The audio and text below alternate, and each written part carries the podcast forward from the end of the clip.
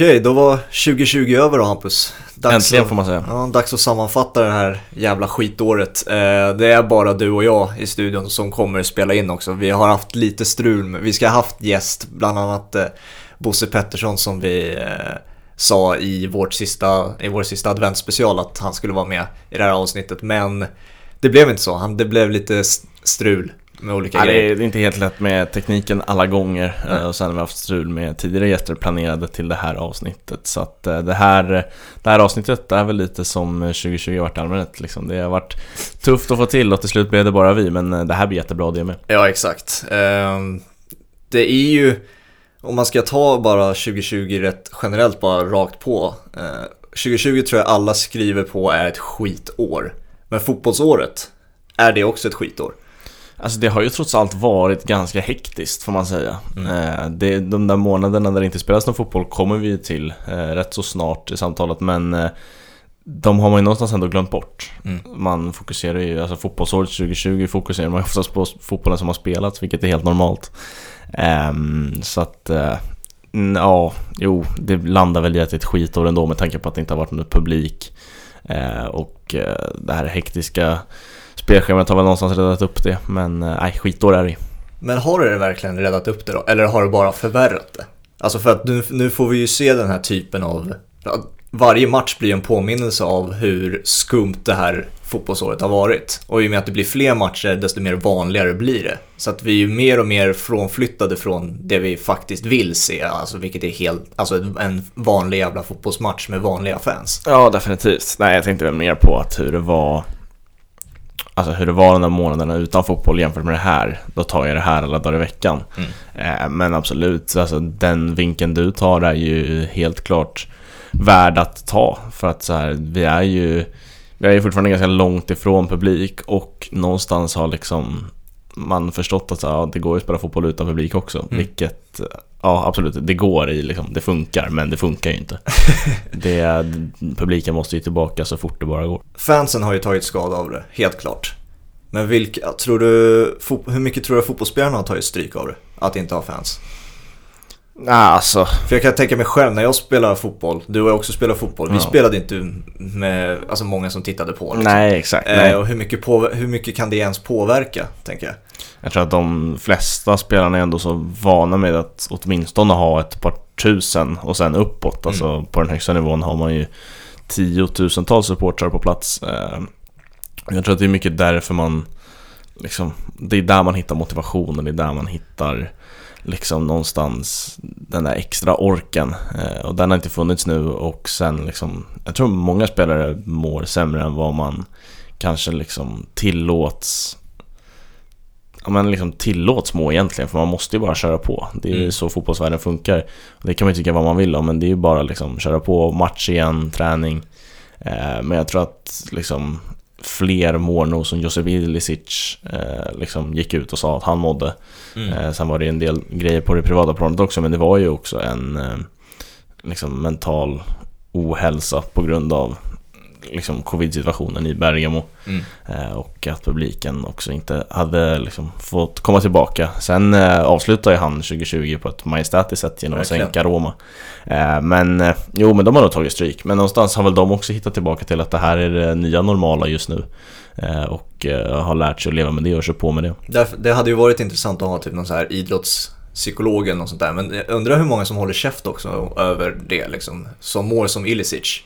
Det tror jag många. Alltså, ja. vet, man vet ju själv hur liksom machokulturen är. Liksom. Mm. Man ska inte må dåligt. Eh, sen tror jag att det där har blivit mycket, mycket bättre. Men samtidigt ligger det ju kvar. Alltså, det är ju det är gamla, gamla regler det där liksom. Eh, med omklädningsrumsdynamiken och allt det där. Men eh, jag tror att det blivit mycket, mycket bättre och folk, spelare, vågar nog mer ta för sig och prata om sådana grejer. Men jag tror fortfarande det finns ett stort mörkertal. Mm. Om du tar 2020 och så bara fotbollsåret 2020 och sen tänker du bara spontant, vad är det som, vad kommer upp i huvudet på dig? Ja, det blir ju blir Liverpools eh, Premier League-vinst trots allt. Eh, som, som supporter betyder det otroligt mycket. Sen att det inte blev, blev som det, man hade kanske velat när det dröjde 30 år och ja, vad blir det för mig om jag säger att jag har mitt första Liverpool-minne 2007 så blir det väl 13 års väntan för mig då. Men eh, det är ju, det var ju otroligt stort och otroligt eh, kul och skönt att eh, få uppleva det som supporter trots att det blev på, på 100% på håll. När var det Liverpool vann eh, Capital One Cup? Var det 2011? 20... Ja, exakt. Dålig på årtal, där är du stark. Men eh, någonstans där var det var det. Är det någonting som sticker ut överhuvudtaget som ett Liverpool-fan? Nej, nej, verkligen inte. Det, det är knappt något jag har lagt på minnet sådär. Och det är väl framförallt för att det är Capital One Cup, eh, ligacupen. Hade det varit FA-cupen en, hel, en helt annan grej. Jag förstår ju de Arsenal-supportrarna som verkligen liksom gillar att prata om vikten av FA-cupen och hur stor den är. För den, alltså den är ju, eller inte ens namn, ganska stor. Mm. Och det är en titel ändå att prata om att man har vunnit den kuppen. Eh, men nej, ligacupen är inget jag eh, håller speciellt högt. När de vann Champions League, Liverpool, 2019, eh, då körde man ju igenom med sin spelarbuss där med, med pokalen och firade med fansen och så vidare. Då, och Klopp gjorde ju sin vad var det han lekte, han lekte med fingrarna? Ja, de här klassiska uppräkningen liksom, som, som många använt som eh, GIF när det blir typ 6-0 i matchen. Ja, jag kan tänka mig att den dök upp eh, nu när 2020 avslutades. Eh, eller det är väl några matcher spelas som ska spelas kvar innan 2020 avslutat men Eh, när Liverpool körde över Crystal Palace och mm. gör sexan där, då kom den ju upp på alla möjliga ställen. Såg du den? Ja. Så alla... den, den används flitigt. Frågan var alltså, vad, hur såg det ut? Alltså, jag för, det enda jag, bilderna jag sett på när Liverpool firar sin Premier League-titel var ju när de stod ensamma på Anfield och lyfter den pokalen i mitten. Eller vad ja, exakt. Det, var, det är väl de enda bilderna som finns egentligen. Eh, Champions League-bilderna är ju mäktiga och maffiga. Då är ju stan proppad. Ja. Eh, och det är även kul. Det är så några blåa halsdukar. Alltså Everton-halsdukar lite här och där för att så här, en titel har kommit till stan. Det här måste vi ju se. Eh, och det är smart av Everton-supportrarna för att så många titlar får inte de se lyftas genom stan. Det är väl ändå lite fint ändå? Ja, alltså verkligen. Lite sorgligt men lite fint ändå. Ja, men jag, alltså, jag tycker Liverpool och Everton har en väldigt sund rivalitet, liksom stadsrivaler emellan. Mm. Man är med varandra i väldigt mycket, men sen när det liksom, när det handlar om att slå varandra, men då är man ju tydliga med att liksom då är det rivaler, men äh, extremt sund rivalitet mellan de två klubbarna. Men de bilderna var ju maffiga, eh, stan var proppad och det var liksom röda flares överallt, men eh, Nej, Premier League-firandet blev inte så maffigt. Det var väl Klopps danssteg man tar med sig från den. Jaså? Ja. ja men det var väl eh, något privat hemmafest eller Ja men exakt, ja. ja. Alltså det blev ju inget, eh, där var man ju, där var man ju bra Liverpool. Det blev ju inget liksom större firande än så. Leeds, eh, när Leeds gick upp till Premier League, de körde ju till och med buss genom stan.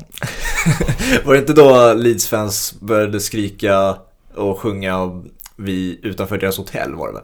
Ja, det var ju, de var ju på arenan det var ju samma grej för Leeds, att det var en annan match som kunde avgöras. Ah, att de okay, okay. blev automatiskt eh, uppflyttade och då samlades spelarna och ledarna på arenan. Eh, och det fick väl, fick väl fansen liksom reda på, antagligen via Instagram och sådär. Så att då samlades de ju utanför Ellen Road där och började... Det var ju ett fint moment så liksom. Mm. De sjöng tillsammans natten igenom. Som en parentes bara, Marcelo Bielsa han har ju fått något, en rejäl uppsving under 2020. Alltså hypen över Marcelo Bielsa. Verkligen. Eh, jag minns när vi pratade med Hasse Backe, då var det Bielsa-snack. Olof Lund, då var det Bielsa-snack mm. eh, och sånt där. Och så med andras, Henrik Strömblad också som elitsupporter. Dessutom var in... kom ju trea i uh, det bästa omröstningen. Ja men exakt. Han var ju liksom, han var ju ingen man pratade om utöver kanske Leeds-fans och de som ja. är intresserade av Championship. Då, då kanske han var populär även 2019 och det var väl då också den här dokumentären på Amazon Prime kom ut va? Eller om det var ja, 2018. Exakt. Ja, det, den har ju kommit i två olika säsonger. Alltså den första säsongen när de inte går upp och sen även säsongen när de går upp är det två bonusavsnitt. Ja okej. Okay. Eh, alltså för, vad tror du den beror på? Är det bara för att han är i Premier League? Ja, helt ärligt så tror jag att det är det den engelska fotbollen gör. Han har ju han har ju varit hypad Marcelo Bielsa. Mm. Eh, liksom, Hasse Backe skrev ju en bok om honom innan, eh, innan han var i engelsk fotboll och det finns några klassiska matcher i Bilbao där han körde över Barcelona är det väl. Mm. Eh, och sådär, så att han är ju han är ju extremt många mångas förebilder. Det är Diego Simeone har ju pratat om honom. Många argentinska tränare, Pochettino. Mm. Men den engelska fotbollen har ju lett till eh, en ännu större hype. Och han hade ju inte kommit trea i eh, omröstningen om världens, världens bästa tränare om han inte hade tagit upp Leeds i Premier League. Liksom. Och att han just gör det i engelsk fotboll. Han måste ju ha flest bottennapp av alla tränare alltså, sett till resultat men ändå vara alltså, sedd på det sättet han är. Han har ju resultat som David Moyes liksom, men fortfarande Ja, ja, verkligen. Alltså överkörningen han åkte på på Old Trafford mot uh, Ole Gunnar Solskjärs United liksom. Det var ju ingen rolig historia. Men det är väl också att man, man rankar Marcelo Bielsa så högt så att man tror att han tränar storlag liksom. Men Leeds, alltså kolla på den truppen för 3-4 år sedan. Det var ingen spelare någon pratade om. Nej. Men nu äger varenda, varenda fantasy manager äger Patrick Bamford och tror att han är liksom en av PLs bästa forwards liksom. Ja. Så att han har ju gjort han har ju gjort väldigt mycket av extremt lite i Leeds Mm. eh, och de kommer ju fortsätta åka på de här smällarna. Men när de väl får till det och får träff i spelet så är det ju fantastiskt roligt att se att en sån trupp kan prestera en sån fotboll. Vilken är den största klubben han har tränat? Är det Marseille? Ja, det är väl ja, Marseille eller Athletic Bilbao, det får väl de lärda Ja, sia jag- om vilka som är störst där. Jag skulle gissa att Marseille är ett aning större än Mm. Bilbao. Eh, och sen Chiles landslag, det är väl också hyfsat, eh, hyfsat stort. Ja, med. det får man säga. Eh, men alltså, om man skulle ge honom en chans i ett topp 6-lag, topp 4-lag i Premier League. Mm. Jag, vet ju, varje gång det blir sådana här stora resultat mot Marcelo Bielsa, då stå, skrivs det ju alltid det här är varför han aldrig skulle ha vunnit en titel. Eller det, här är varför han aldrig vunnit en titel. Ja, vilket är ett jävligt svagt argument med tanke på vilka, Vilka lag- klubbar han har Exakt. tränat. Men om han hade haft någon av de där klubbarna med de förväntningarna, hade han lyckats med det? Ja, alltså jag, jag tror det. Jag tror det. Men jag tror att samtidigt vill han inte det. Nej. Han, det, är inte, det är inte därför han liksom satt på denna jord för liksom att träna topplag och vinna titlar. Nej. Han, han tycker ju om när det finns någon, någonting att göra, någon Mm. utmaning.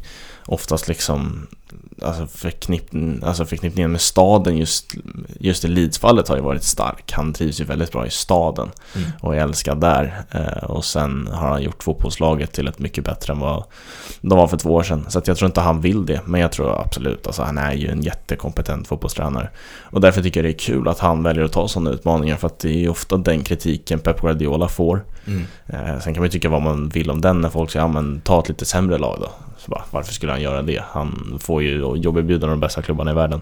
Men samtidigt hade det varit kul att se Pep Guardiola ta Leeds i Championship. Vad hade han gjort där? Eh, och vad hade Bielsa gjort i Manchester City? Mm. Det är ju, det går ju bara att spekulera i för det kommer ju aldrig ske. Eh, men jag tror att Bielsa är en jättekompetent fotbollstränare, eller jag vet att han är det. Eh, det liksom, jag vet att det... Jag, sa- nu tappade jag orden totalt här. Men eh, jag såg på Twitter liksom efter eh, överkörningen på Old Trafford att så här, Ja, jag Bielsa kanske har mycket bra tankar om fotboll men han är, han är ingen toppmanager. Men det, det är precis vad han är. Mm. Det är väl också 2020 året då Pep Guardiola faller ner från sin tron.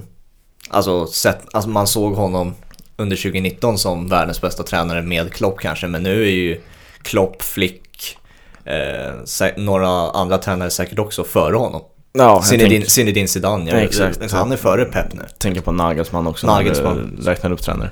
Och Pep alltså City har ju blivit världens dyraste tråklag. Mm. Det är helt sjukt. Alltså, nu så här, vet inte vad bonuspoängen i fantasy säger, men det var någonting liksom som, som väckte tanken i mig att är så här, mot eh, en av de senare matcherna här på året eh, mot Southampton så ehm, fick alltså hela Citys backlinje bonuspoängen i en match där de vinner med 1-0. Ja. Det är så här, ja men det är ändå backlinjen som är deras bästa lagdel just nu. Mm. Vilket det aldrig har varit i Pep Guardiolas lagbyggen.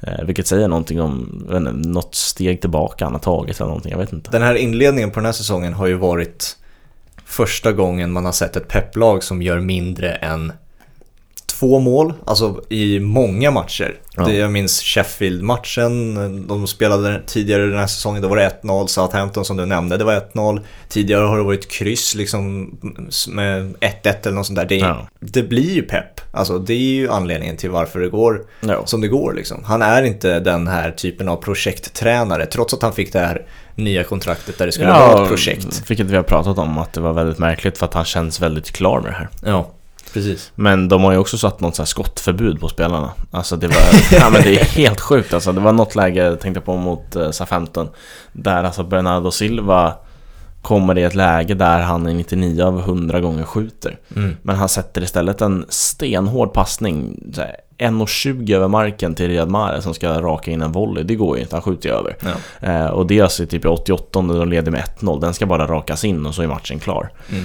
Så att eh, de skjuter ju inte. Och det, då blir det problematiskt att göra mål.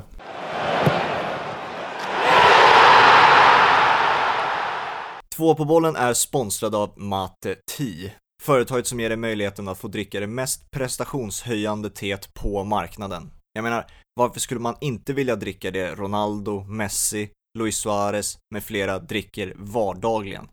Köp ditt mate-te på mateti.se och använd koden 2PABOL för 10% rabatt på alla produkter. Tack Mate 10! 2021 är runt hörnet och eh, 2020 var ju på många sätt kanske paddens år. Det var inte mycket som var roligt i övrigt, men på banan måste man vara uppkittad med riktigt snygga kläder och det hittar ni på smasha.se. Man är inte alltid bäst på plan, men man kan vara snyggast på plan och det blir man med Smasha. Och där har vi även en rabattkod och det är 2PABOLLEN som gäller för 25%. Tvåan skriven som en siffra och inte med bokstäver. Ni hittar även rabattkoden på våra sociala medier. Så kitta upp er nu för paddens år är 2021 och då behöver man vara snygg på banan.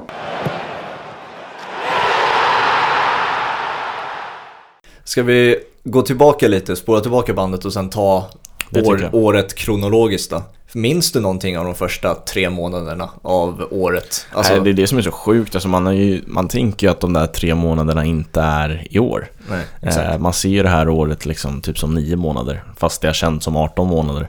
Eh, och även fast det där lät märkligt så tror jag många vet vad jag menar när jag säger det.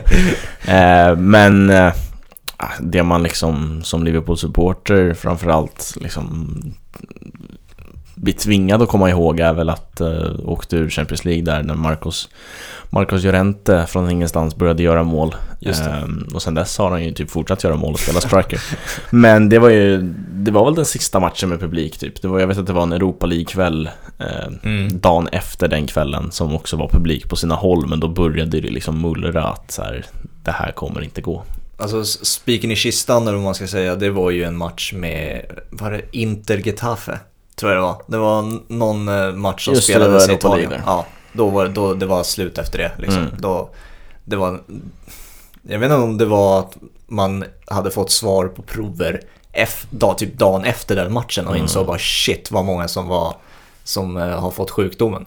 Italien var ju liksom, jag vet inte, de var ju trots allt typ långsamma på att stoppa publik. Mm. Eh, för att de fick en helt galen smäll eh, Mm. liksom i hela landet som lamslog allt och alla. Eh, men liksom England körde ju på typ så två veckor med publik längre än vad, än vad Italien gjorde. Så att överlag var väl egentligen fotbollen ganska trög på att fatta vad det var som höll på att hända. Var du det då? Alltså när, Ja, definitivt. när du hörde covid och sånt där, vad, hur, Nej, men, men det vad var var ju reaktionen? Det var ju liksom, ah, fan kom igen nu, nu, kör vi vidare liksom. Ta tillbaka publiken nu så ska vi spela fotboll här. För att Ja. eh, det är så det alltid har funkat. Man, det kommer någon sorts liksom, liksom Kommer det någon sorts virus, ja ja men fotbollen kommer inte drabbas så det är lugnt. Mm. Eh, ta tillbaka publiken nu så kör vi igång igen. Så att jag var också otroligt seg på att fatta att det här faktiskt var, var på allvar. Mm. Jag försökte liksom tänka logiskt och blicka tillbaka på när ett tidigare virus hade varit så här Mm. pass intensivt, vilket nu i efterhand, det, fan, det finns det ju finns liksom liksom inte inte. sen pesten liksom. Eh, men jag tänkte på svininfluensan till exempel. Stoppades någonting då? Nej, det Nej. gjorde det ju inte. Alltså, Det hände ju jag vet ingenting. inte, nu var vi ju så pass unga så jag vet inte om diskussionen fanns där då. Eh, men jag tippar att liksom, nej, det var det inte. Nej, Alltså, det enda jag kommer ihåg från den tiden var att man tog eh, Man tog vaccinet, man fick det i skolan liksom jag gjorde inte det, jag fick ju det. Så att jag slapp. Ah jävlar, soft. För att det var, det var Nej, det var ju... inte soft att ha det alltså. Nej, nej det förstår jag. det låter som att jag var skitnöjd och dödade haft det. Eh, Men eh, det var ju ett vaccin där det var ganska stor del som fick komplikationer framförallt med narkolepsi. det, Vilket så var det. eh, inte är speciellt kul när man somnar lite titt som tätt och kan ju inte köra bil. Bland en del annat. Så att, eh, jag är glad att jag klarade mig från komplikationerna. Men jag kommer ihåg när vi tog viruset. Ja. Nej, viruset tog vi fan inte. Nej, vi, vi tog viruset. Det är, väl, det är väl det man gör med ett vaccin. Man liksom sprutar in en liten, liten del av viruset så att kroppen lär sig hantera det. Mm. Jag tror det är så det funkar. Eller om det är en bakterie. Eller vad jag, jag vet Nej, jag vet inte. Medicinska experter är vi fan inte. Nej.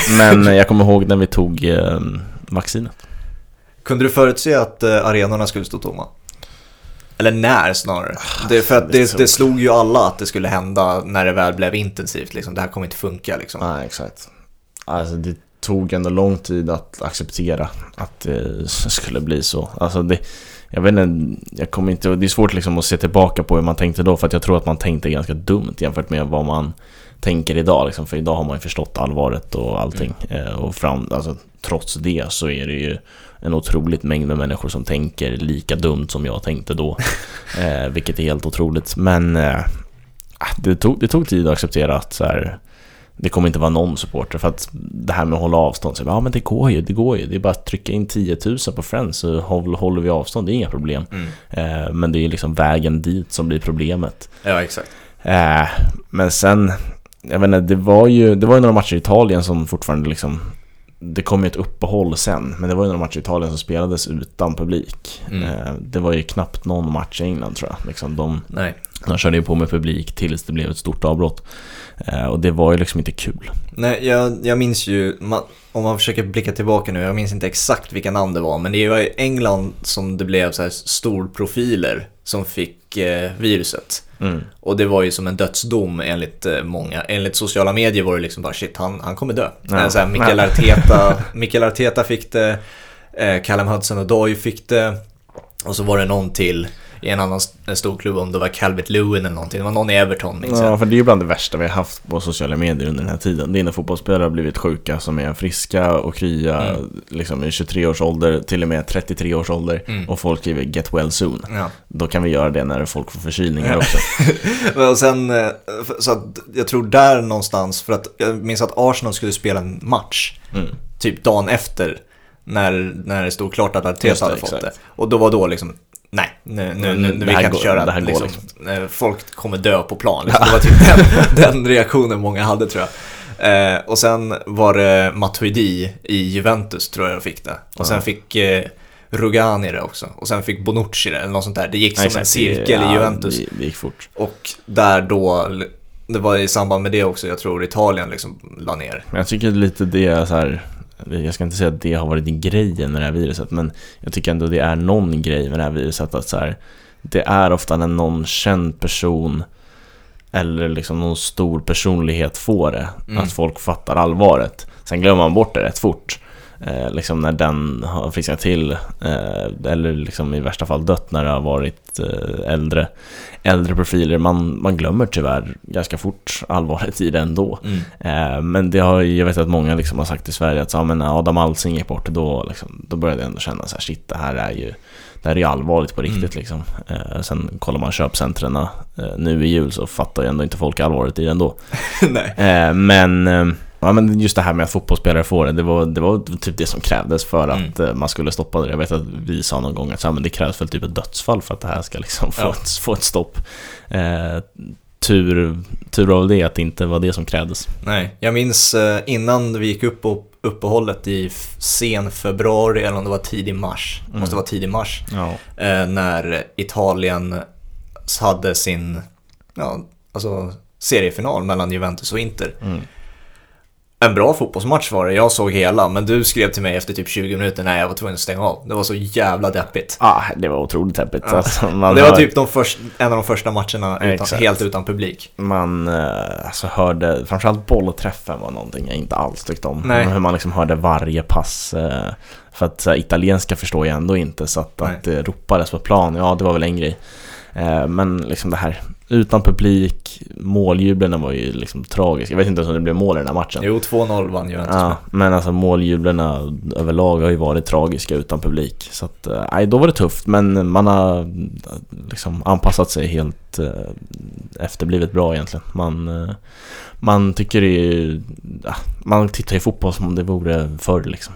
Mm. Även fast det inte är någon publik. Ja, för att man fick ju ta det valet antingen, för, i och med att fotboll är underhållning fick man ju ta valet och vill jag bli underhållen av fotbollen eller allting som kommer med fotbollen. Ja. Och eh, för de flesta som älskar sporten så är det ju på grund av fotbollen vi tittar på.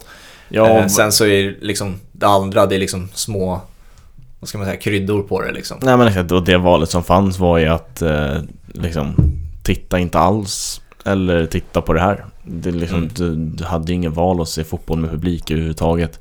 Så att eh, det är väl inte egentligen så konstigt att man har eh, anpassat sig rätt bra. Men samtidigt kan jag tycka att det har gått fort att vänja sig. Mm. Om vi fortsätter på trenden med att man faller under år 2020, då är Barca också en av dem. Jo tack. Eh, jävlar alltså. Det här kunde man inte förutse under år, säg vad, 2018, 2019 ändå liksom. Nej men exakt, det är ju extremt hur fort det här fallet har gått. Mm. Eh, och hur tungt de faller. Ja. Det, de ser verkligen inte bra ut just nu. Eh, och eh, Lionel Messi hade ju trots allt ett bra, bra 2020. Det kom vi fram till i ett av våra adventavsnitt. Men jag vet inte, när han kliver in i 2021 så har han ju liksom någonstans en del att bevisa just, just som fotbollsspelare i dagsform. Mm. Eh, som fotbollsspelare överlag behöver han inte bevisa någonting. Han hade kunnat lägga av, lägga av imorgon och han hade varit den största någonsin enligt de flesta. Men eh, de faller ju otroligt tungt och de ser ju inte roliga ut. Och hans alternativ är Manchester City, som vi redan varit inne på, är ju fan... Ja, de Alltså, är inte heller speciellt roliga just nu. Så att, eh, nej. Inte, Messi är ju ett svårt case på något sätt. Verkligen. Vad sticker, när du tittar på Barcelona numera, vad är det som sticker ut för dig? Bristen på individuell skicklighet och kreativitet måste jag säga. Mm. För att det är alltid det man har slagits av i Barca. Vilken otroligt hög individuell skicklighet det finns. Alltså Xavi, Iniesta, Messi, David Villa. Mm. Ehm, och sen liksom kreativiteten. Det kommer passningar som inte ens finns. Ja. Man ser dem inte från soffan. Men Messi ser dem nere på plan och Xavi ser dem nere på plan. Men de finns inte nu. Och sen också så här, vilka spelare är det som ställs på plan ibland? Mm. Trincao, vem fan är det? Martin Braithwaite, eh, också så här Felipe Coutinhos nedgång liksom, gör mig någonstans illa. Eh, jag vet inte, det, det är brist på väldigt mycket men framförallt är det den offensiva kraften jag tänker på. Ja, jag, jag, alltså, det enda jag ser numera med Barca det är ju inte liksom de klassiska blåa och röda ränderna som, alltså, må, som, Bara manglar över Ja, som var helt klart bäst under stora delar av eh, 2010-talet liksom. Det, det som sticker ut det är ju hur jävla svaga spelare som spelar. Många talanger såklart, men det, det, det ska ju inte räcka. De ska ju liksom vara på plats nummer 25 liksom i Ja. den här truppen. Och liksom Pedri som du sa, Braithwaite, eh, Trincao. Och sen har vi Grisman som är tragiskt dålig och hans frisyr är det... Nej, Ja, vad händer? det är så dåligt. Det är någon så här Helder Costa-variant här någon gång under slutet av året såg jag också så här tunga flätor. Ja, Riktigt fult alltså. Och han har ju de grövsta missarna i ja, den här säsongen och det en av de tyngsta fallen han med. Så jag vet inte, jag, jag minns när man såg Barcelona och när man, om man tappade bollen, om Dani Alves plockade upp den på en ytterbacksposition så tänkte man det här kommer bli en målchans, det här Ja, ja. kommer bli mål. Liksom, det, det kanske kommer ta 30-40 sekunder för att de ska li, lira ut Ja, sig lite, exakt. men det, det kommer komma liksom. Det, varje gång Barca hade bollen så ledde det till ett läge, eller målchans, eller ett mål. Det gör det ju inte längre. Nej, jag känner heller inte att det är så värt att eh, sätta på Barcelona hemma mot Cadiz för att se lite mål. För jag kan inte vara säker på att jag får se mål. Nej. Kanske Cadiz i och för sig. Men... Ja, de torskar mot Cadiz borta. Får Ja. se hur det går mot eh, Cadiz hemma. Men liksom, nej, den där också misskötseln av klubben, liksom, vad är det som händer? Eh, och framförallt tycker jag det personifieras av att eh, Ricky Push inte får spela. Mm. Han är ju en av deras bästa spelare, helt ärligt. Mm. Eh, kan ju liksom vara en ny Iniesta om man bara liksom sköter han på rätt sätt. Men nej, det är... Jag vet inte, Koman har någonting emot honom. Också så här, Koman, han ska ju bara sitta där i ett år. Ja. Det känns väl liksom vedertaget att det är så det ska gå till. Eh, För sen, båda presidentkandidaterna har väl Xavi som eh, huvud, huvudkandidat till tränarposten. Så att, eh, det känns som ett, liksom bara ett märkligt år för Barcelona som de inte kommer bry sig om hur det slutar. Undrar vad som händer med Henke då? Ja, får väl dra till Celtic eller någonting. De behöver hjälp. Vann... Avslutade i och för sig 2020 med att vinna cupfinalen, men eh, fan. Henrik Larsson till, eh, till Celtic. Som huvudtränare? Ja, Ja, jag vet inte. Han, han har inte lyckats speciellt bra som huvudtränare. Nej, Så att eh, han kanske kan bli någon, någon skön gubbe, anfallstränare. verkligen. Hur länge hade vi uppehåll då från fotboll? Jag vet att Premier League drog igång i juni månad. Ja, det var ju, ja, det är väl mars. Från mars Mars, till- april, maj, juni. Maj drog väl Bundesliga igång. Mm, Bundesliga kom ju verkligen som en eh, räddare i nöden där. Jag kommer ihåg när liksom Kevin Bader började skicka ut på Twitter liksom det här är planerna för Bundesliga och det var ju från början var det tänkt att de skulle börja två veckor tidigare än vad de faktiskt började. Mm. Så att då hade man ju liksom superhoppat. Eh, fan shit, nu, nu kommer vi få se fotboll rätt snart och det fick vi också. Så att, eh, men det var ju ett extremt långt uppehåll eh, där, där det inte var kul. För Nej. att, eh, alltså så här, uppehåll från fotboll har man ju varit med om förut. Det är ju långa somrar, men då har oftast mycket annat att göra. Ja. Eh, Man liksom är ute och har roligt. Eh, Det kan man inte påstå att man hade under den här tiden. Man satt, satt mest hemma, hade någon skoluppgift då och då. eh, Ja. Lärde sig liksom Zoom och ja, allt kaos som kommer med det programmet. Så att det var ju en extremt tung period överlag. Det, det finns ju en sorglig video på dig när du skjuter innebandybollar i din hall. Ja, ja men det är alltså helt ärligt så här, den videon togs ju Jag satte ju upp kameran för att liksom lägga ut den så, så. Eh, Men det var lite sånt, sånt jag gjorde liksom Ja. Jag gick runt så här, "Ha, ska jag göra nu? Jag tar fram mitt tennisrack och står och bollar med väggen Eh, Det man, även fast man inte var i lockdown som man har varit i många andra länder så liksom blev man ju typ någonstans i lockdown bara för att så här, det fanns ju ändå ingenting att göra så jag stannar väl inne och stannar hemma för att det är väl lika bra så. Mm. Så att, eh, och, alltså man är van, även om man varit hemma och ledig så är man ändå van vid att dra igång någon fotbollsmatch vid 19.00, Mm. eh, 21.00, men nej, ingenting. Det som räddade mig var ju att jag kunde spela fotboll eh, under hela 2020 egentligen. Alltså under, när det var som kao- mest kaos under april-maj där. Eller om det var mars-april, jag kommer inte ihåg när den där intensiva vå- första vågen var. Men Ja. då togs ju beslutet att eh, serierna skulle skjutas upp, men vi fick träna. Och det, liksom, det gjorde ju att man höll sig sysselsatt. Ja, verkligen, det Eh, förstår jag. och man liksom hade någonting att göra. För jag hade ju också klättrat på väggarna Ja. annars. Liksom, om jag inte hade haft någonting att göra. Och sen kom ju säsongen igång. Så att, alltså fotbollsmässigt, även fast det har varit en kortare säsong i de svenska serierna, Mm. utöver allsvenskan och superettan såklart. De har ju spelat dubbelmatcher, men alla, alla andra serier var ju enkelserier. Så det påverkade ju såklart att det var en tråkig kort säsong. Men annars har du ju haft en fotbollssäsong. Det är ju bara nu under slutet av året som jag menar Folkhälsomyndigheten, de, jag tror de singlar slant eller någonting om varje Ja, men- vecka. Alltså de har ju inte fått till det där överhuvudtaget. Nu pratar vi bara ur liksom ett sport och fotbollsperspektiv. Ja. Eh, senast här om veckan så eh, liksom körde de förbud totalt på eh, ungdomsfotboll och stänger ner planer och allt möjligt. Och så här, jag vet inte, man prioriteringarna känns inte rätt, riktigt rätt alla gånger. Och sen fick de ju inte alls till det här med enkelserier tycker jag. Nej. Eh, för säsongen blev ju alldeles för kort. Mm. Den var ju slut när Allsvenskan hade tio omgångar kvar att spela så var ju alla andra serier Jag slut. spelade 11 seriematcher tror jag, Ja. på en hel säsong. Vilket, Ja men liksom, så liksom man är sjuk någon, man är skadad någon, Ja. man är bortrest någon annan. Fick liksom, jag kan tänka mig att folk spelade så här tre, fyra matcher trots Mm. att man var med i truppen hela året. ja. Eh, så att det där fick man inte heller till riktigt. Sen är väl de skitnöjda över att man inte reste mer än man behövde och hit och dit. Om vi tar eh, omstarten igen då av Bundesliga där.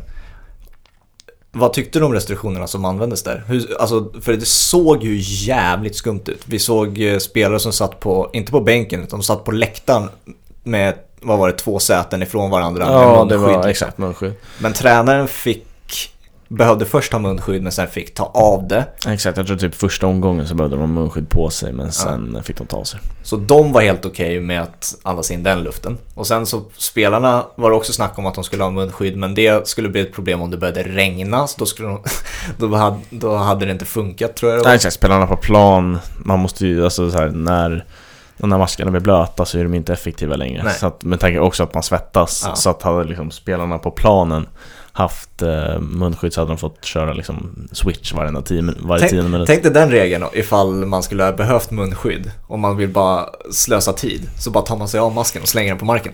Nej, alltså det, det hade liksom inte gått. Det hade varit Och så blåser sånt domaren kaos. av bara. För att det- finns ju en regel i, i boxning.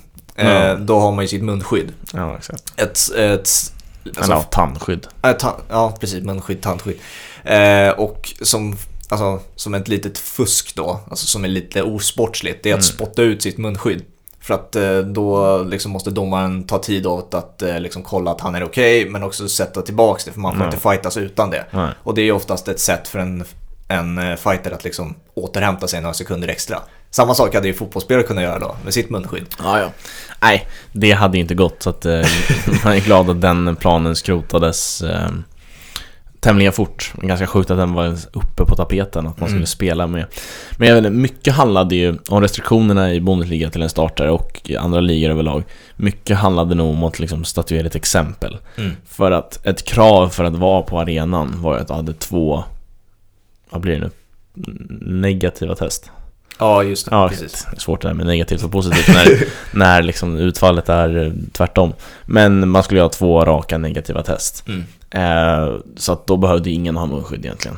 Eh, så att, men mycket handlade väl om att statuera ett exempel. Det sjukaste var väl att man eh, desinfek- desinfekterade bollarna. Mhm. Eh, Gör man det fortfarande? Nej, jag tror inte det. det satt ju liksom...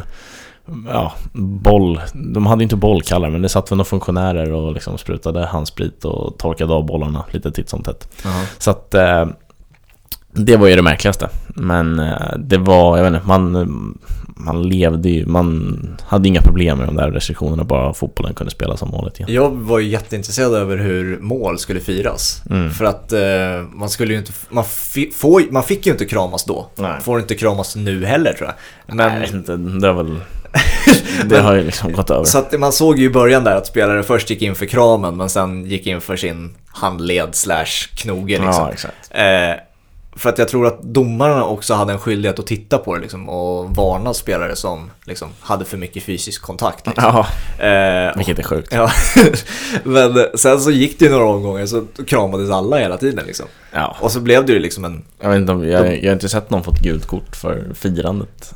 Nej. Liksom att det har varit för mycket kramande. Så Men jag, är rätt säker på att det var en av, liksom, det ingick Ja, i det här definitivt. långa dokumentet som Bundesliga tog fram. Att du inte fick liksom fira genom att eh, ha för mycket närkontakt med dina medspelare. Nej liksom. men exakt, jag tror också typ så här, det delades ut stöd till klubbar i Allsvenskan. Och då var det liksom klubbar fick typ nedslag för att de hade liksom haft för mycket fysisk närkontakt i firandet och Jaha. liksom varit ett dåligt exempel så att de hade fått mindre pengar. Vilket ja, det är bisarrt. Och sen då, då man vet då att det är okej att eh, kramas och sånt där när det är eh, målfirande.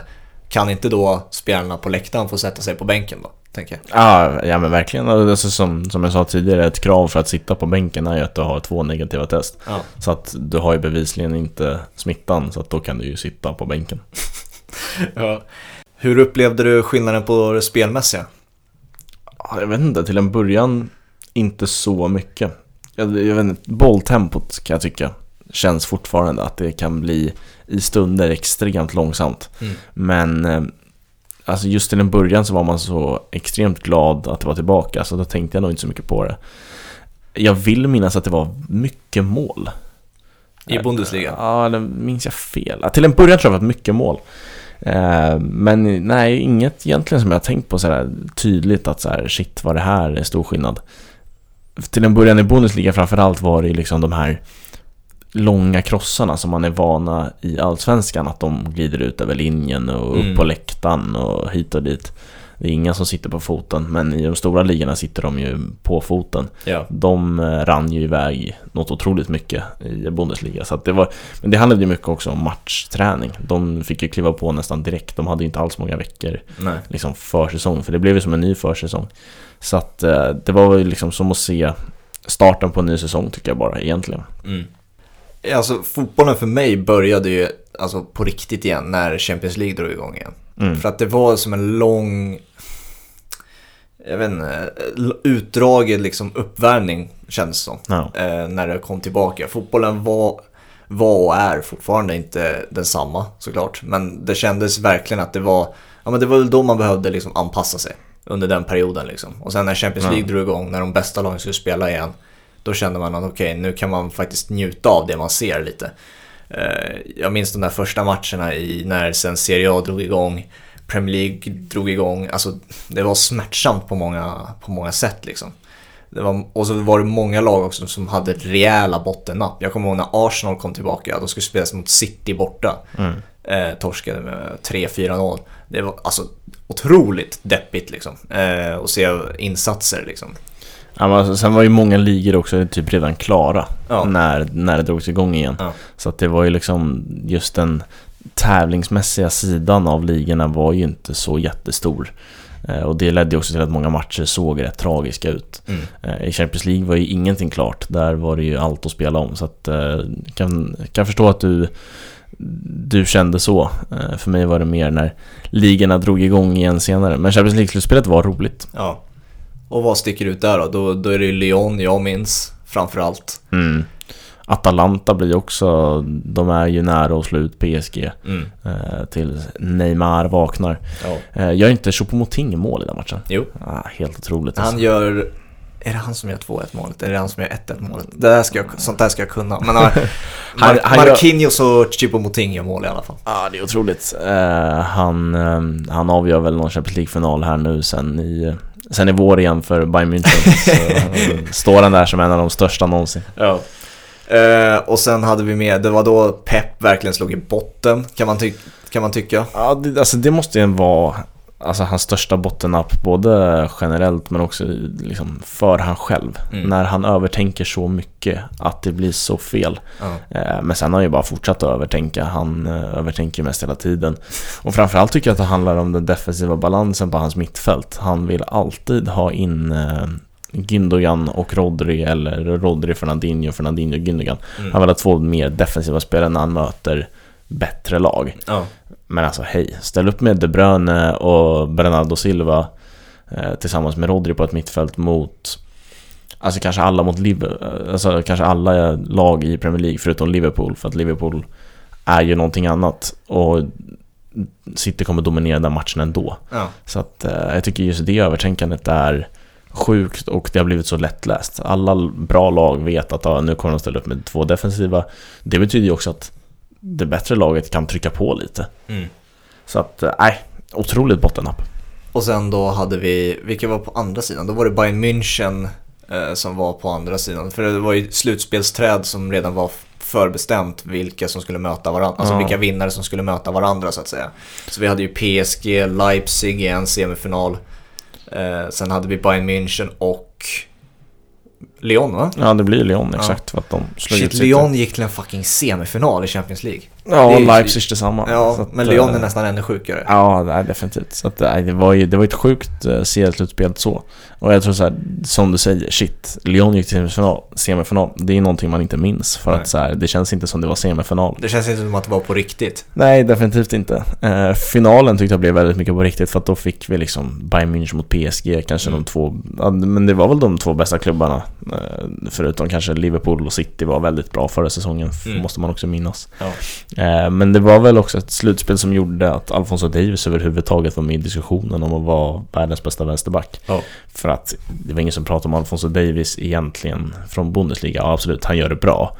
Eh, men det slutspelet gjorde att så här, shit, han är verkligen otroligt bra. Ja. Och den finalen då, tyckte du att det var en bra final? Jag minns den som att den var medelmått, alltså Ja, minns den också som ganska trög. Eh, minns jag rätt när jag säger att Bayern München gör ett hyfsat tidigt 1-0 mål? nej det är ganska sent. Alltså typ sent. 60-70 minuten gör Mm. Koman mål. Ja, ty typiskt dem. Men du ser, jag minns inte ens hur, hur matchen var. Liksom, jag, i, I mitt huvud så gjorde Koman ganska tidigt mål och sen därefter bara red de ut stormen. Ja. Men när du säger det så känns det ju... Känns det rätt att eh, Koman har hyfsat Om jag sig? ska spola tillbaka bandet lite eh, för dig då, se om du minns de här situationerna. Vi har en match som är ganska jämn till en början. PSG har mer, nej, eh, Bayern München har mer boll. Men PSG har de farliga lägena. Di Maria har en, eh, ett avslut med sin jävla svaga höger som går långt över, som ska vara mål. Mbappé får ett snett inåt bakåt som står i målgården. Men istället för att bara trycka in den i Ja, ett men hörn så rullar han in den i famnen på Neuer. Det minns jag. Det är ju världens strumprullare. Och när man tittar på de eh, lägena, Neymar hade också ett läge där Neuer gör en jävla superbenparad som bara Mm. Neuer kan göra. Och när man ser på de lägena så kan det stå 3-0 till PSG i halvlek.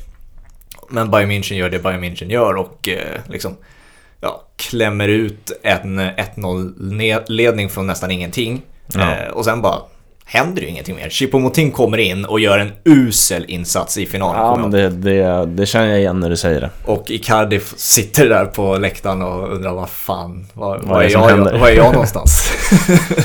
Ja, nej. eh, Det var ju en märklig seriefinal med tanke på att den var utan publik. Mm. Men eh, nej, nu kommer jag ihåg den eh, lite mer klarare. Men det, det, det man framförallt har med sig från eh, Champions League-spelet som vi inte ens har nämnt är ju Bayern Münchens asfaltering av Barcelona. Just det.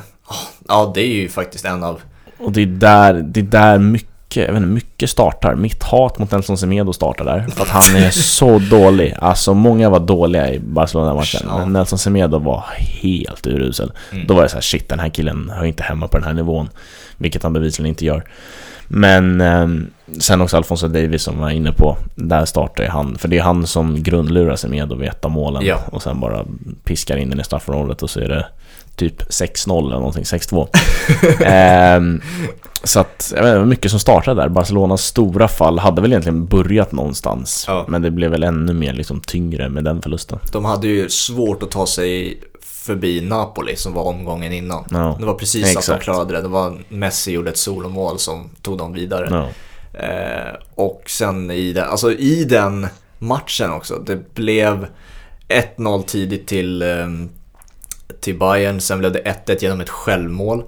Eh, om det var Boateng eller om det var, nej jag minns inte vem det var som tog in just det, det är nog såhär, ja exakt. Och sen så blev det 2-1 ganska snabbt till Bayern igen. Och, men man tänkte fortfarande Barca, trots att allting pekade åt att Bayern München skulle köra över Barca, så tänkte man att de, den här matchen har Barca spelat förut liksom. Ja. De har ju mött Real Madrid hur många gånger som helst i sina El Clasico. De brukar alltid hitta sina lägen och trilla boll liksom. Ja. Det var någonting annorlunda med den här matchen som man insåg ganska tidigt. Och sen så blev det ju bara hur jävla deppigt som helst att se. Eller jag njöt något enormt. Jag ska, alltså, när Filip Coutinho gör två mål Ja. på, sitt på Nej, Barcelona. Det är någonting väldigt, väldigt fint över det för oss som inte bryr oss om eh, Barcelona. Ja.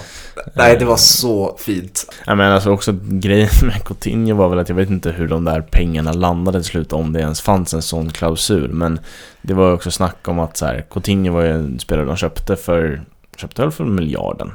Ja, över en miljard. Ja, exakt. 1,2 någonting där.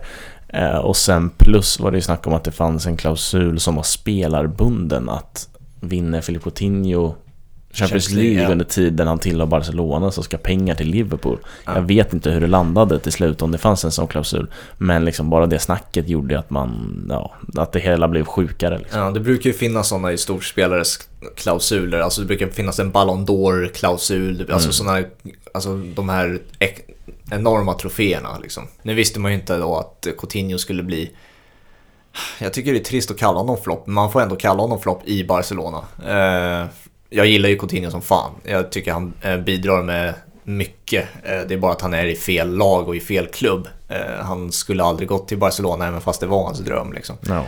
Eh, han skulle stanna till Liverpool. Ja, Shit vilket lag det hade varit om Coutinho hade varit kvar. Ja, man vet ju inte om det hade landat någon van Dijk eller Alisson då, om Coutinho inte hade försvunnit för de pengarna. Men alltså, ja, räknar man med att Coutinho hade stannat och van Dijk, Alisson och allt det där. Ja. Ja, herregud. Då hade nog inte Thiago Alcantara landat dock. Nej, det är sant. Hans eh, 2021 ser jag fram emot. Hoppas att han kan bli skadefri och faktiskt börja spela fotboll igen. För att det har han inte gjort så mycket under sluttampen av 2020. Man vet fortfarande inte vad det är för skada eller? Nej, ingen, ingen, ingen aning. Vi vet inte ens om han är liksom på väg tillbaka. Är Liverpool som AIK är på det sättet att de vägrar erkänna vad det är för, eh, för skador på spelaren? Ja, lite så. Det är väl... eh, Det är också en, alltså en ganska dålig... Det finns ju några journalister som på Twitter alla följer liksom som eh, håller på Liverpool och vill ha koll på Liverpool. De är ju ganska dåliga på att granska grejer. De säger ju bara det de får säga för klubben för att Mm. de vill behålla deras fina, fina relation till klubben. Så att, eh, ja, alltså Liverpool är ganska usla på att... eh, Man, man har ganska dålig koll på hur lång tid spelarna är borta. Där tycker jag många Premier League-klubbar är bra. De säger så "Ah, it's day to day, då vet man att kan nog tillbaka om en vecka. Eh, annars säger de ju ofta två till fyra veckor eller något sånt där. Men eh, nej, Liverpool är ganska svaga på det tycker jag. Om man ska avslutningsvis då fokusera på lite individer då. under 2020 har ju många individer av olika anledningar liksom varit speciella. Eh, för mig som sticker ut som svensk så är ju Dejan bland annat. Hans 2020. Ja, Zlatan. Zlatans när vi 2020. ändå nämner svenskar. Så att, ja, Dejan är ju alltså riktigt fint också att han har kommit in, jag vet inte, han har inte kommit in jättebra i Juventus. Det är inte, man, man vet ju inte att han startar. Eh, Han har ju fått sitta på bänken mer än vad han startat. Eh, Men han känns, han känns så självklar. Han är en Mm. del av det här laget på samma sätt som Mm. att eh, Federico Chiesa är det. Och jag tycker att eh, Kulusevski är en bättre fotbollsspelare än Chiesa och det tror jag att han kommer bevisa med tiden. Eh, Men han känns ju också jävligt beredd på att slåss om den här platsen. Ja. Liksom, han är en del av Juventus nu och bara det är ju otroligt stort vid den åldern han är. Eh, Och gör ju, ofta, alltså gör ju mål. Han är ju bättre den här säsongen än Dybala till exempel. Och är liksom, jag säger inte att han är bättre än Dybala, alltså sett till talangmässigt och sånt där. Men Dybala har återigen en sån där säsong som han hade för två säsonger sedan nu. Alltså Exakt. riktigt svag. Alltså ser jävligt omotiverad ut. Eh, Och när han väl försöker så han är otroligt lättläst att se när han inte har någon så här. Han brukar ju vara en liten magiker på det sättet att han hittar alltid sig till sin vänsterfot och curlar Ja. in en bollen och sånt där. Men han, när han inte är i form då är han så förutsägbar vad han ska göra liksom, varje gång. Det, man vet exakt vad han ska göra. Ja, han är ju liksom, han är för ojämn Ja. på något sätt för att liksom få den där accelerationen på karriären. Han kanske, och många andra liksom förutsåg eh, när han eh, gick från Palermo till Juve var det väl Mm. eh, och flög ju ganska direkt till Juve. Eh, och sen ryktades det om Tottenham och United ryktas det väl om. Men han, Mm. han, får inte riktigt den där skjutsen. Eh, Kulusevski tycker jag trots mycket, trots mycket bänk och många inhopp ändå fått en ganska bra skjuts i Mm. Juventus. Och ett ganska så här, dåligt Juventus. Mm. Ja, alltså det är tragiskt att se på Juventus. Eh, do, dock den bästa matchen jag sett Juventus spela var nyligen nu när vi spelade in mot eh, Parma. När Mm, faktiskt Dejan, Dejan gjorde mål. Det är det bästa Juventus jag sett på nästan ett år. Ja men den såg jag också. Då, eh, alltså, det, vi har varit inne på det förut, det handlar mycket om Ronaldo. Och Ja. han är ju riktigt, riktigt bra i den matchen. Mm. Alltså nickmålet han gör i andra halvlek blir det väl? Första. Ja, du ser. Du, du sätter årtal, jag sätter inte ens halvleken. Men eh, alltså han är ju så högt. Och Gagliolo är ju den spelaren som är närmast egentligen. Han liksom ser ut att vara jätte, jätteliten. eh, och går ju aldrig ens upp i den duellen. Så att eh, han är majestätisk Ronaldo. En annan individ då, Diego Maradona, kommer ju liksom sätta en slags stämpel på 2020 för alltid. Det är ju den första riktiga så här bästa genom tiderna kandidaten som faktiskt går bort. Ja. Eh, för om man listar upp dem, det kanske är orättvist mot Johan Cruyff till exempel och sånt där. Men Ja. man brukar prata om Messi, Cristiano Ronaldo, Maradona, Pelé. Och sen finns det säkert några namn som poppar upp lite här och där. Några tycker Ronaldo, Brasse Ronaldo ska vara med. Ja, exakt. Men det är ofta så här hipsterval att säga typ Cruyff. Ja. Trots att det kanske inte är det, jag har aldrig sett Cruyff spela fotboll. Nej. Men eh, det är ju de fyra du nämnde till en början där som de allra flesta snackar om. Mm. Och det är, vi har varit inne på det lite kort. Eh, Maradona är ju en spelare som vi inte har nästan någon relation till, i alla fall inte fotbollsspelaren. Eh, vi vet att han formade den typ av fotbollsspelare som vi ser idag. Ja. Eh, och att han, han, när man ser videos på honom, han är ju helt klart en bättre version på många spelare som vi ser idag också. Alltså om man jämför med en liknande som vi redan varit inne på, Dybala. Liksom. Ja, verkligen. Det... Skulle ju springa cirklar kring Dybala liksom. Ja. Även fast fortfarande eh, påminner om varandra. Eh, men det, det som sticker ut för mig är ju tyvärr, säger jag tyvärr, eh, många tycker ju fortfarande det är coolt och sånt där, hur han valde att leva sitt liv Mm. efter fotbollen liksom. Jag säger tyvärr för att jag liksom står inte bakom sånt liksom, överhuvudtaget. Nej, det, alltså, det är ju på många sätt en tragisk livsstil han Ja. hade. Ja, och, men många liksom tycker ju liksom att han, han levde ju för det han brann för liksom och det ska man beundra och det kan man ju absolut göra. Jag tror, liksom, jag tror man väljer också att omfamna det på grund av att det är Diego Maradona. mm, För att du omfamnar ju inte snubbar på parkbänken vid Brommaplan liksom. Nej. De omfamnar inte. Men jag kan, alltså så här. Jag vill inte jämföra dem med Diego Maradona på något sätt. Men tyvärr så var det så han framstod så många gånger. I alla fall i vår generation. Ja, Han, han sågs, för de som är födda på jag ska inte säga 90-talet då, för det är inte vi, vi är på, Nej. födda båda Ja men 2000. 2000 och framåt. Det är liksom, det är en galen gubbe liksom, Ja. på många sätt. Vi och det är, ju, det är ju också, vad heter han då? Och det var fester, droger, alkohol. Ja, liksom. vad heter han den engelska Gascoigne? Ja, han, han är ju likadan. Mm. Eh, liksom, ser, he, han ser ju helt förstörd ut för han har ju varit helt beroende av droger och Ja. alkohol och allt möjligt liksom. Eh, och det, men, men det raderar ju inte ut det de gjorde, på fotbollsplanen Nej, definitivt inte. Eh, men liksom, om jag ska ta till mig en legend, eh, liksom, då måste han liksom vara någonting utöver eh, sporten också. Alltså, någonting, ja, det, du måste liksom föra dig på ett visst sätt för att jag verkligen ska ta till mig det och liksom ska se upp till dig på något annat, på ett, på ett sätt liksom. Ja. Det var ju därför Kobe Bryant till exempel, alltså det, det tog på mig rejält och det var i januari. Liksom, Det är sjukt att det var 2020 alltså. Ja, det, men det, liksom, det satt ju liksom, det var ju där året liksom gick ut för, liksom, för mig. Där började Ja. det liksom, när Kobe Bryant gick bort. Och ha, där snackar vi helt olika karaktärer. Ja, det får man verkligen säga. Eh, han, han påminner ju mycket som både Michael Jordan men också Cristiano Ronaldo liksom för sig Mm. på. Jag tror det jag dras mer till de typerna av människor också. Ja. För att de är briljanta på sin sport på grund av valen de gör i sin vardag. Exakt. Maradona, Messi, många andra liksom har sin gudabegåvning. Tränar såklart jättemycket också, men liksom...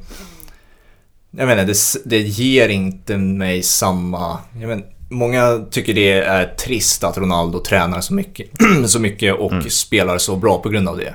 Jag ser ju det bara som en, liksom en fördel som jag ser upp till. Jag Ja, vet inte hur du, hur du ser på den liksom, skillnaden. Nej, jag tänker framförallt, jag vet ju vad du menar när du säger Messi, när du inte nämner Messi i de här, eh, i samma sammanhang som eh, Ronaldo Kobe Bryant. Det är ju liksom den här mediala personen Messi är. Mm. Han syns inte så mycket, han väljer inte att prata om så mycket. Eh, f- det är så här, du, du jämför inte Maradona och Messi på det sättet att Messi kommer ta droger. Nej, nej, nej, skit. absolut inte. Men eh, det kan ha framställts så. Men jag förstår ju vad du menar och det är absolut eh, så det är. Jag tycker att eh, Messi är ju inte, han är inte så charmig, jag känner inte Messi. Nej, Och alltså, jag, jag menar, jag känner inte någon fotbollsspelare. nej. Men man kan ändå lära känna dem på något sätt genom intervjuer, Mm. eh, längre reportage. Jag vet inte om, liksom, om det finns sådana med Messi, jag har inte sett dem. För att eh, det, är den personen han har byggt upp för mig. Att så här, det, jag vill inte se honom. Alltså, så här, jag bryr mig inte vad han säger i intervjuer Nej. egentligen. För att, eh, sen om det har någonting liksom, med att jag tidigare varit mer för Real Madrid än Barcelona, det vet jag inte. Men jag tycker inte Messi är en sån person jag eller vill lära känna. Nej. Ronaldo har en annan person, liksom persona för mig. Eh, så att jag förstår absolut vad du menar med att liksom man, man dras till personer som är ja, men som verkligen är förebilder på alla sätt. Eh, och det kan man inte påstå att eh, Maradona är. Eller var. Både för att fotbollsspelaren, fotbollsspelaren Maradona var så länge sedan, på det sättet han lever sitt liv är så långt ifrån mitt. Så att, jag, jag, jag tog inte till mig Maradona på något sätt.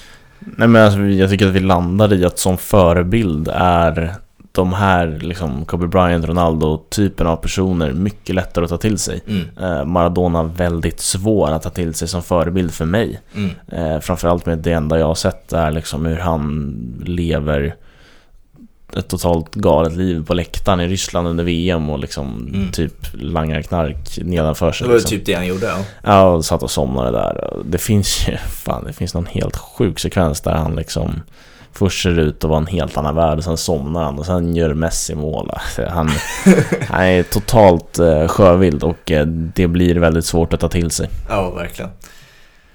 Ska vi avsluta där eller? Ja, jag tror att man landar ändå i att så här, vilket hemskt år 2020 var. Ja. Eh, och dessutom dog Maradona. Ja. Alltså många kommer ju landa i det. Eh, Kobe Bryant nämnde det också. Så att det är ju, eh, det är ju ett svårt år att eh, navigera sig eh, igenom i en podd. Eh, vanligtvis har vi en fotbollssäsong som liksom det här vår, höst, eller höst-vår. Att eh, på våren tar säsongen slut och sen är det uppehåll, möjligen mästerskap och sen drar en ny säsong igång Mm. igen. Eh, Så har det inte alls varit den här säsongen och därför blir det jävligt svårt. Och sen också liksom covid. Man, eh, man ändrar sig varje dag, eh, åsikter och hit och dit. Så Ja. att det är eh, extremt svårnavigerat. Verkligen. Eh, får hoppas på ett bättre 2021 helt enkelt. Och... Ja, det måste det bli. Jag såg ju häromdagen att Boris Johnson gick ut och snackade om något nytt så här muterat virus som var 70% mer smittsamt. Då kände man bara, ja men jag... 70% mer? Ja, det är, sen alltså man, Boris Johnson har ju dock satt sig i en position där man har väldigt svårt att lita på vad han säger. Så att eh, man vet inte. Men eh, är det så att det kommer något nytt jävla mutant där som är 70% mer smittsam, då är det bara att surra fast en eh, tyngd i fötterna och hoppa ner i plurret. Skita i det här alltså. Men vi, vi, vi ger inte upp i alla fall. Det ska Ja, jag vet inte än. På väg, men Inte än. eh, inte än. Inte än.